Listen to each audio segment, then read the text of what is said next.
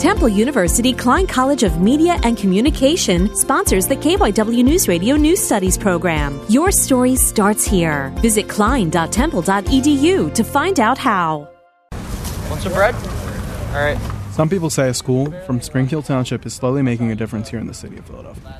LaSalle College High School runs a homeless outreach service program where kids volunteer to come out and feed the homeless. You can see the appreciation in homeless people's eyes and uh, doing it, it's almost like an addictive experience. I started doing it a couple of weeks ago and I really like it. I keep coming back to it because the feeling of doing good, it's one of the greatest highs, I guess you could say. Almost 30 homeless people show up every Tuesday in Logan Square to receive a meal from the kids.